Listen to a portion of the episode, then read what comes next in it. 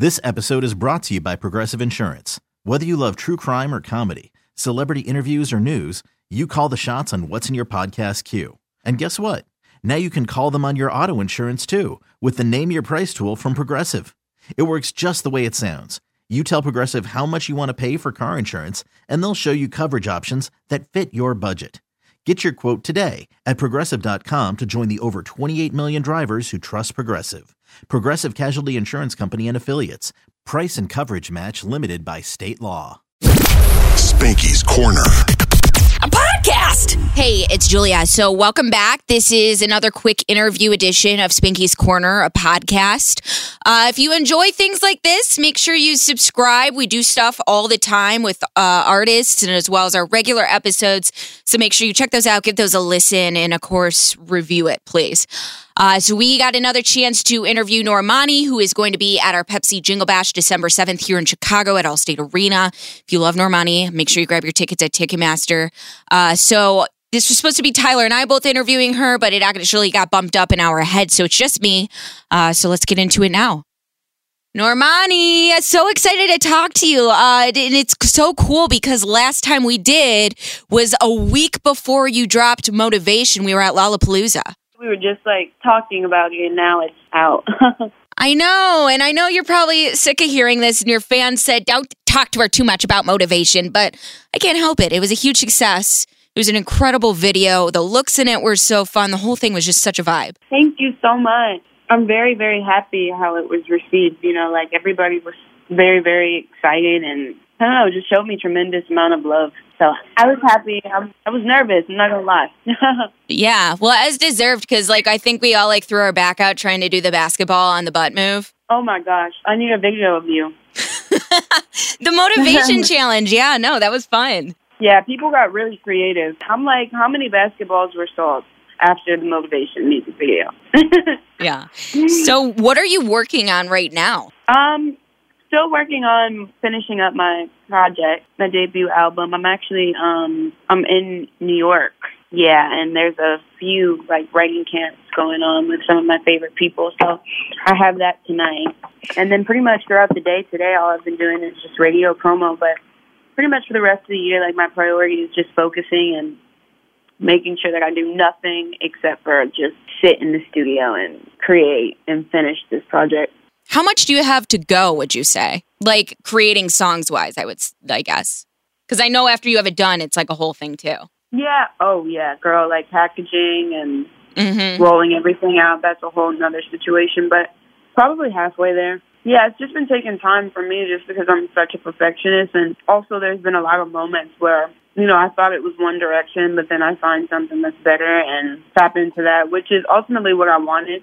Um, just to be able to, you know, try different things and try any and everything so that by the end of it, I can say that there's nothing that I didn't do. Is there any songs that are like of the same like mood of motivation? Is it a happier album or do you have some anything slow on it? Anything like moody? Um, for sure. Like, I think motivation is one layer of it, for sure. Um, I want there to be many, many textures and many layers because, you know, I'm pretty dynamic, like, as a person. You know, like, I don't feel like as human beings we're just one way. So I really wanted to just capture all the emotions that we go through on a day to day. So I would say that motivation is, um, that's definitely probably the happiest it'll get.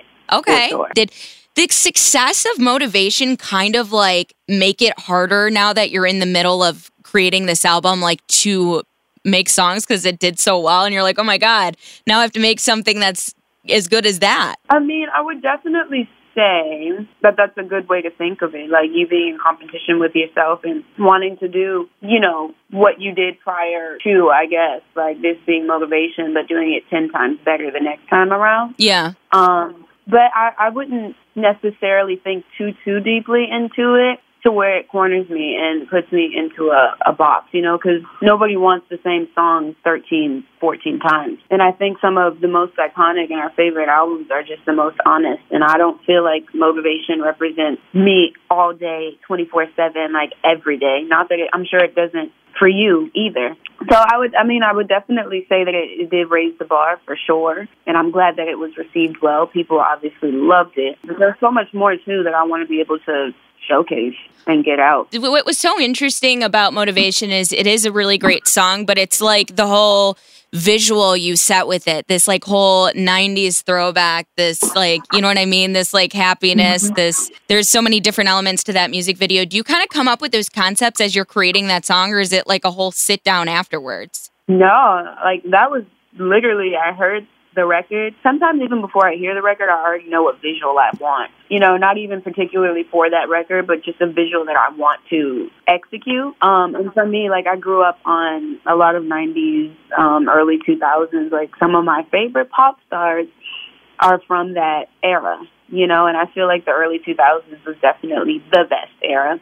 Um, so, you know, me being a little girl in my grandmother's living room, like watching 106 & Park, um, having those women and men as well to like just see myself in being a brown girl. Like I wanted to showcase that and highlight that for even the next generation to be able to see because I think the visibility and representation is so key and it's so important and you know even if it was a small percentage for myself when I was little like telling me that I could do the same thing and now I actually am like it's my reality um is just so beautiful. And so I wanted to really, really showcase black culture. I wanted to showcase early 2000s and just for it to be reminiscent for people and make people look back at a time where it was like popping.